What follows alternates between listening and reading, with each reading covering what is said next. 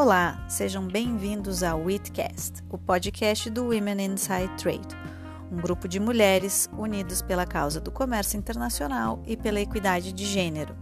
Nesse podcast, vocês ouvirão debates, discussões e aulas sobre os grandes temas do comércio internacional. Caso queiram nos acompanhar, acessem nosso site www.womeninsidetrade.com. Acompanhem nossas ações também em nossas redes sociais e compartilhem.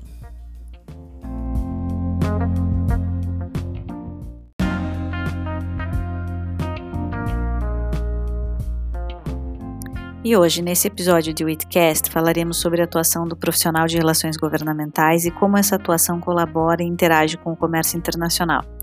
Quem vai conversar com Carolina Matos e comigo serão Verônica Prates e Suelma Rosa.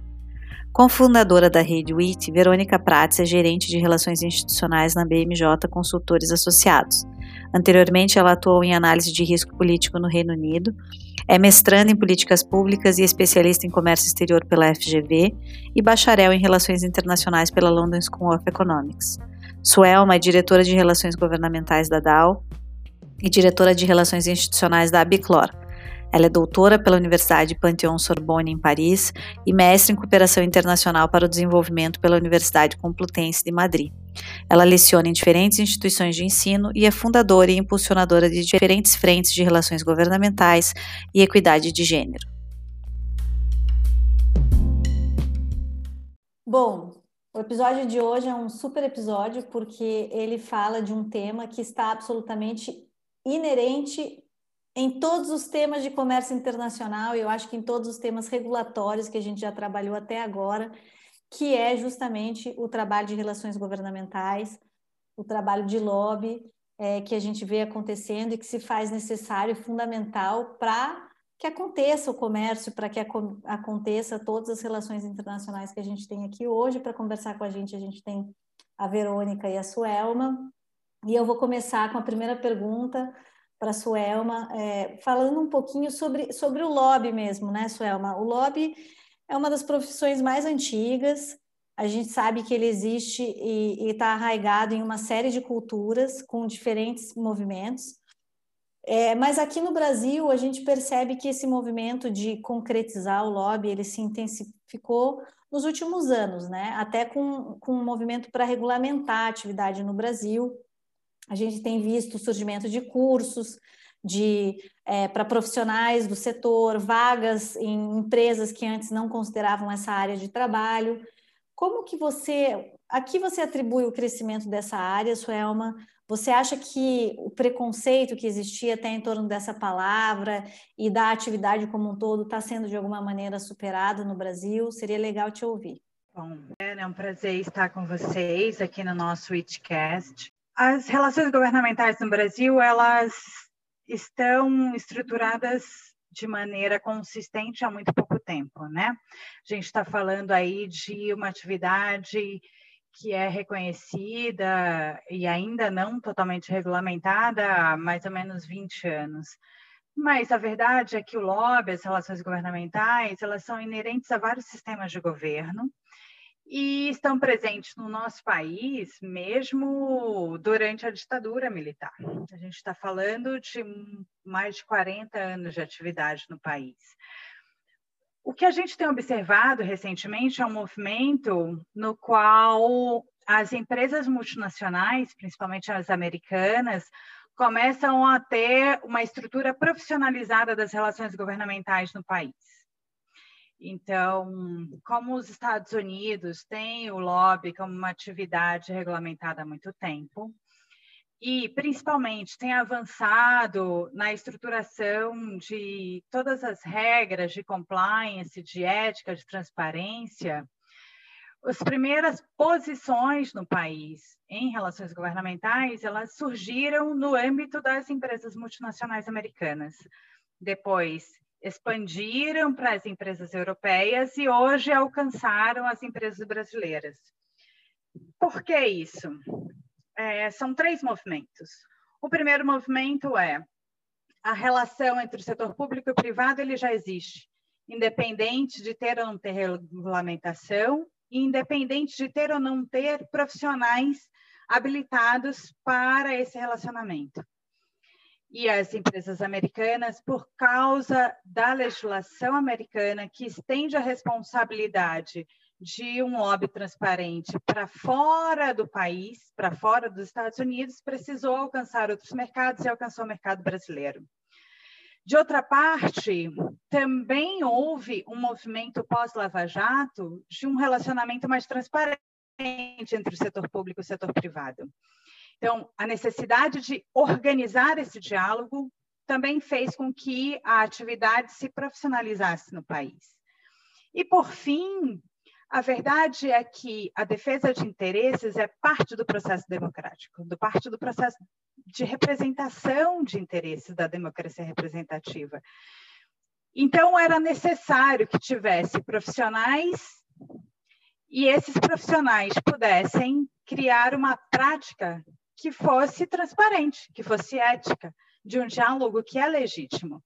Se a gente pensar que desde a Carta Magna no Reino Unido, a gente tem estruturado o legítimo direito de peticionar, ou seja, de pedir ao rei naquele momento e ao presidente hoje a, a representação dos interesses e de manifestar o efeito das políticas públicas, dos processos legislativos, dos processos regulatórios sobre empresas, sobre ONGs, sobre sindicatos, ou seja, sobre todos os atores da sociedade. Então, quem faz lobby no Brasil hoje não são as empresas. Quem faz lobby no Brasil são todos os cidadãos. E eu fico feliz de ver avançar no nosso país essa atividade, porque é parte do processo democrático. Agora, então, entrando para a nossa segunda pergunta, já trazendo um pouco as relações governamentais o comércio. É, pouco se fala sobre a intersecção entre relações governamentais e comércio internacional, sobre a atuação de defesa de interesse em temas de comércio. Vocês duas têm experiências diferentes, mas se convergem nesse sentido. Vocês poderiam compartilhar um pouco dessa vivência conosco? Na visão de vocês, como que o profissional de relações governamentais pode apoiar suas organizações também nessa frente? Olá, Carol, Marina, Suelma, um prazer estar aqui com vocês. É, e especificamente falando desse tema, de fato, muitas vezes, quando a gente fala de relações governamentais e comércio, parece que são mundos à partes. Então, a gente fala de comércio como o mundo dos advogados e diplomatas, isso num, numa escala de comércio. Também a gente tem uma parte mais aduaneira, né, mais de despacho, de trading, também fica com outro grupo, e você tem um terceiro grupo que é o relações governamentais com foco, por exemplo, no Congresso, né, bem habituados aí a correr nos corredores do Congresso, a falar com parlamentar, e como se fossem três coisas à parte. Eu tenho minha visão talvez um pouco privilegiada nesse sentido, porque eu já começo trabalhando num think tank em eu sou formada em relações internacionais, começo trabalhando num think tank internacional com análise de risco político e entro na consultoria na, na BMJ trabalhando com comércio e migrando para relações governamentais. Então, para mim sempre foi uma pauta conjunta e continua sendo.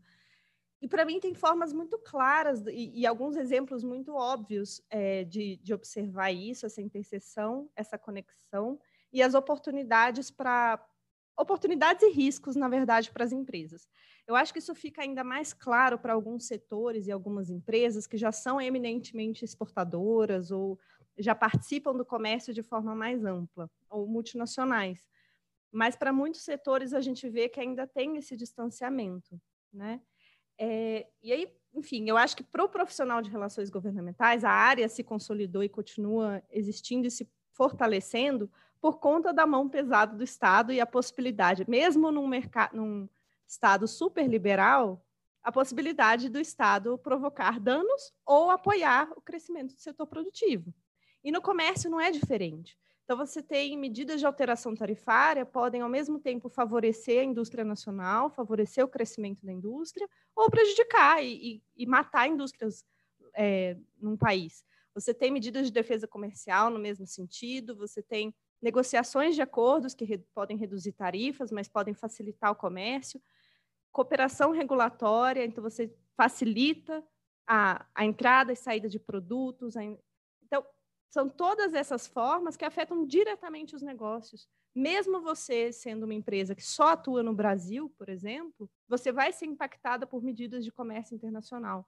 Você vai ser impactado por, é, por um acordo, por exemplo, que o Brasil feche com outros mercados e que vai permitir a entrada de concorrentes aqui.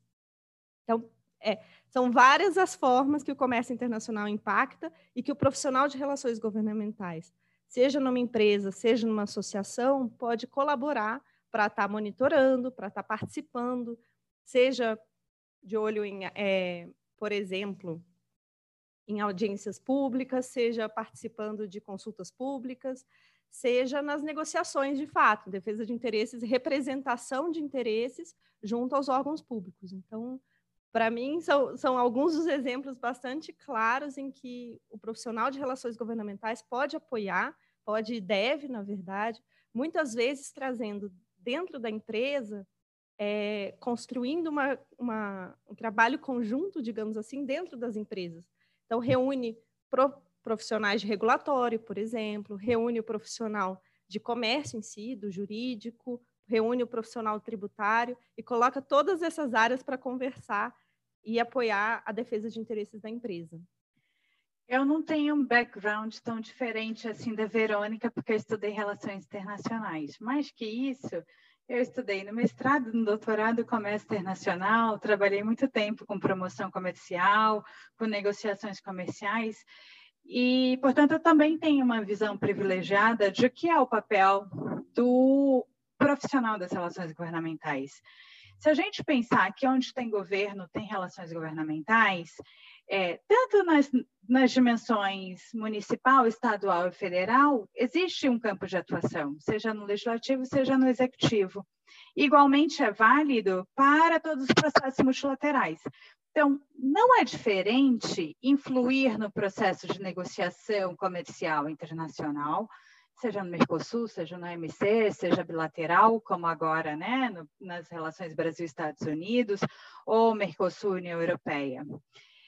O que, que, tem de particular em fazer relações governamentais quando se trata de matéria comercial? Comércio internacional é uma matéria muito técnica. E a gente está avançando nas relações governamentais para um profissional cada vez mais capacitado, desculpa, para dialogar sobre temas técnicos. Por quê? Porque as relações governamentais dependem de uma relação transparente. E só faz sentido influir no processo de tomada de decisão de qualquer tipo de política pública, processo legislativo ou processo regulatório, se você tem alguma coisa a contribuir, ou seja, se você tem algum aspecto técnico a trazer.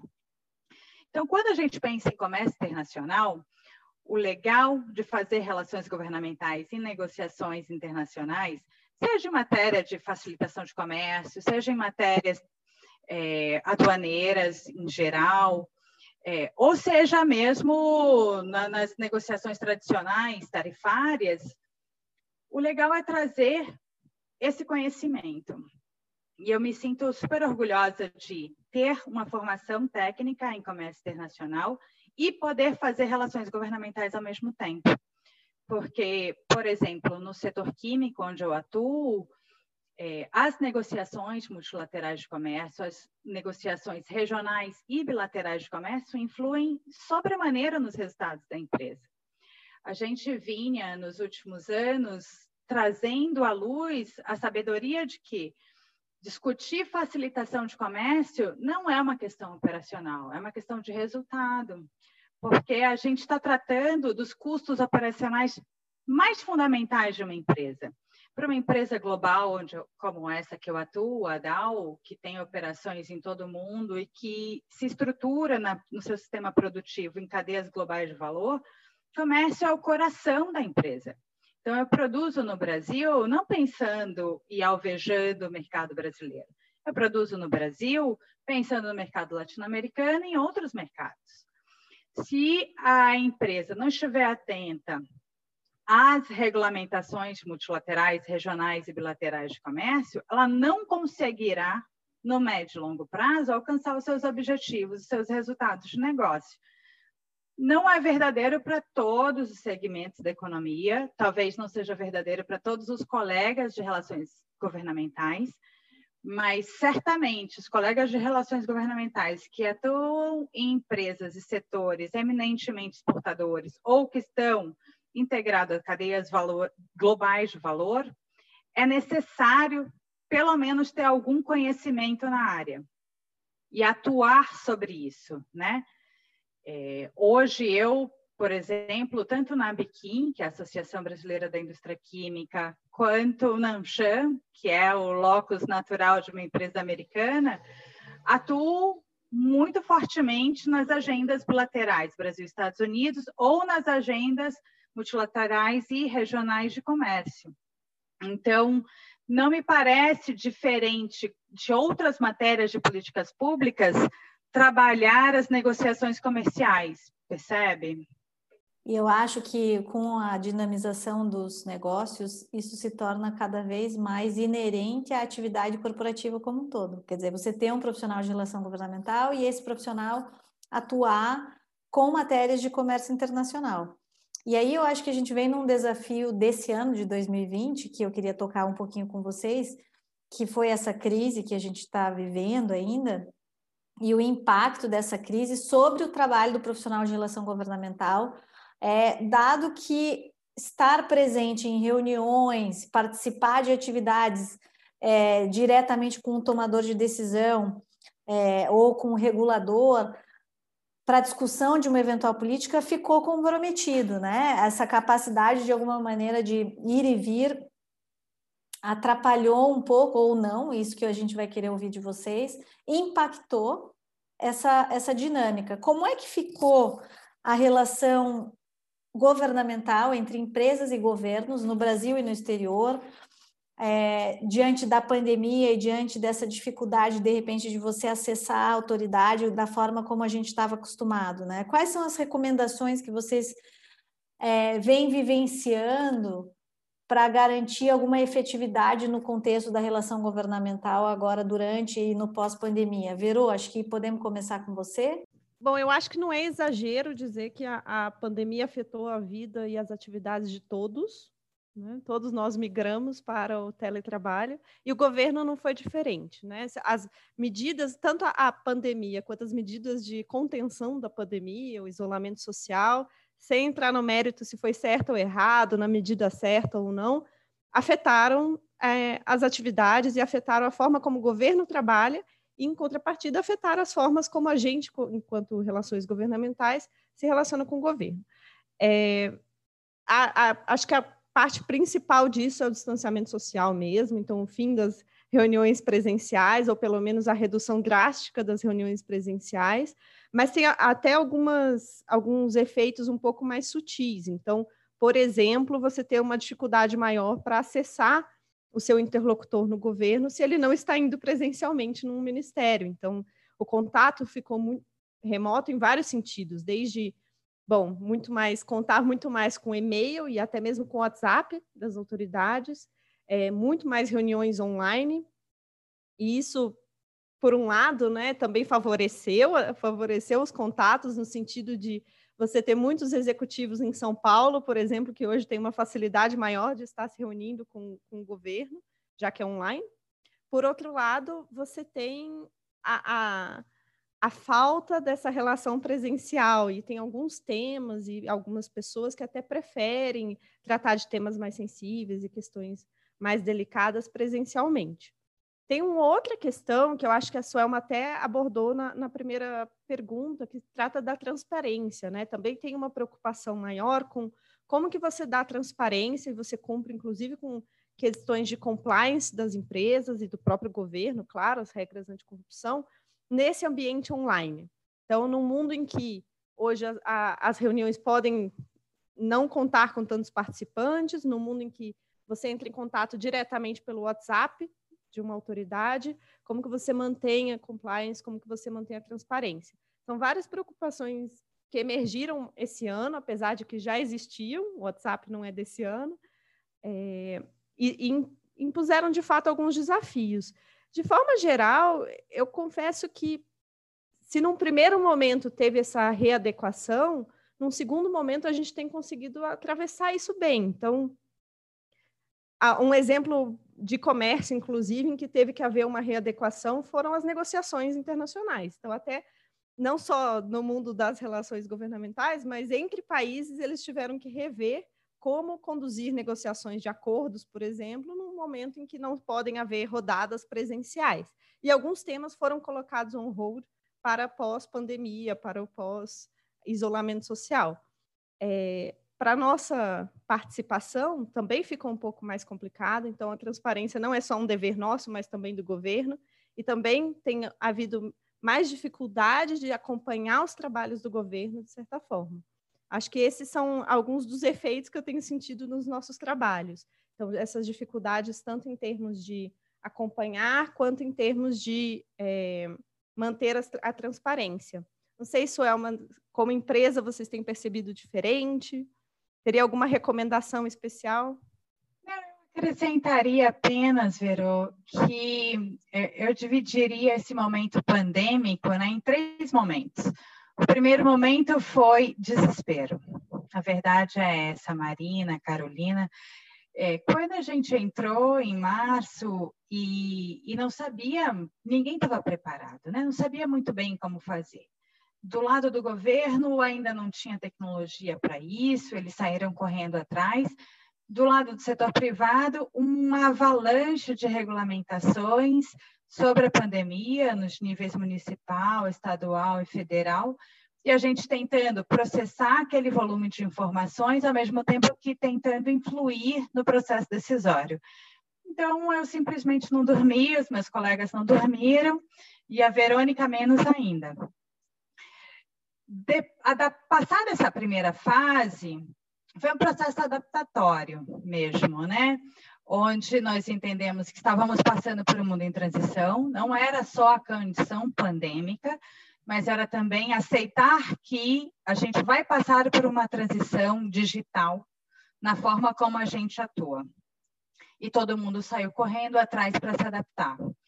É, o Poder Executivo talvez tenha sido mais fácil, porque era uma questão só de incorporar ferramentas de reuniões online.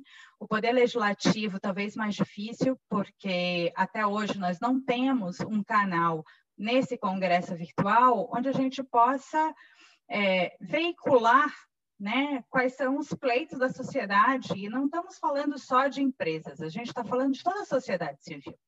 Né? O, é, é, papel do cidadão, é papel de todos os atores sociais representar os seus interesses. As ONGs são super fortes lá dentro do Congresso. Mas não tem esse canal, não tinha e não tem. E no caso do Poder Legislativo, a gente teve que sair correndo atrás de WhatsApp de parlamentares, de assessores parlamentares, e as decisões continuaram a ser tomadas. Pensando no mundo pós-pandêmico, que é essa fase de início de reabertura que a gente está agora, terceira fase, a gente precisa pensar o futuro do mundo. E o futuro do mundo é um mundo híbrido, onde a gente vai ter reuniões presenciais e vai manter uma parte virtual. E eu sou uma eterna otimista, então acredito, de fato, que a gente vai ter ganhos em transparência. Eu fico pensando que as relações público-privado, porque não, não é relações governamentais, é o diálogo entre o setor público e privado, eles precisam ter canais, e esses canais precisam ser os mais formalizados possíveis. Então, se a gente tiver consulta pública sobre todo o ato do Poder Executivo infralegal, eu diminuo naturalmente o número de reuniões que eu vou solicitar, porque alguém vai publicar um texto e eu vou ter um tempo para reagir sobre o texto e o meu papel como profissional de relações governamentais será de mobilizar o setor privado, de promover diálogo dentro do setor onde eu estou, mas também entre setores, para construir um posicionamento comum. Então, todas as boas práticas regulatórias vêm a contribuir para esse processo. Mais que isso, se a gente tiver arenas de diálogos onde o setor privado né, a sociedade civil organizada e o setor público possam conversar sobre como as políticas públicas afetam todos os atores sociais, mais transparência a gente vai trazer para esse diálogo e a gente vai precisar de menos reuniões bilaterais. Né? Se eu tenho um fórum onde são discutidas políticas públicas e os efeitos delas sobre toda a sociedade, ah, os sindicatos vão trazer sua visão, as ONGs vão trazer sua visão, é, os cidadãos vão trazer sua visão, os estudantes, os jovens vão trazer sua visão, e a gente precisa organizar esse diálogo dessa maneira, ou seja, construir arenas onde todos os atores sentam à mesa e informam ao setor público a sua visão, a sua percepção de como essa política pública impacta na, sua, na, na sociedade e na sua atividade, enfim, su, no, no, no seu ângulo né, de análise da sociedade.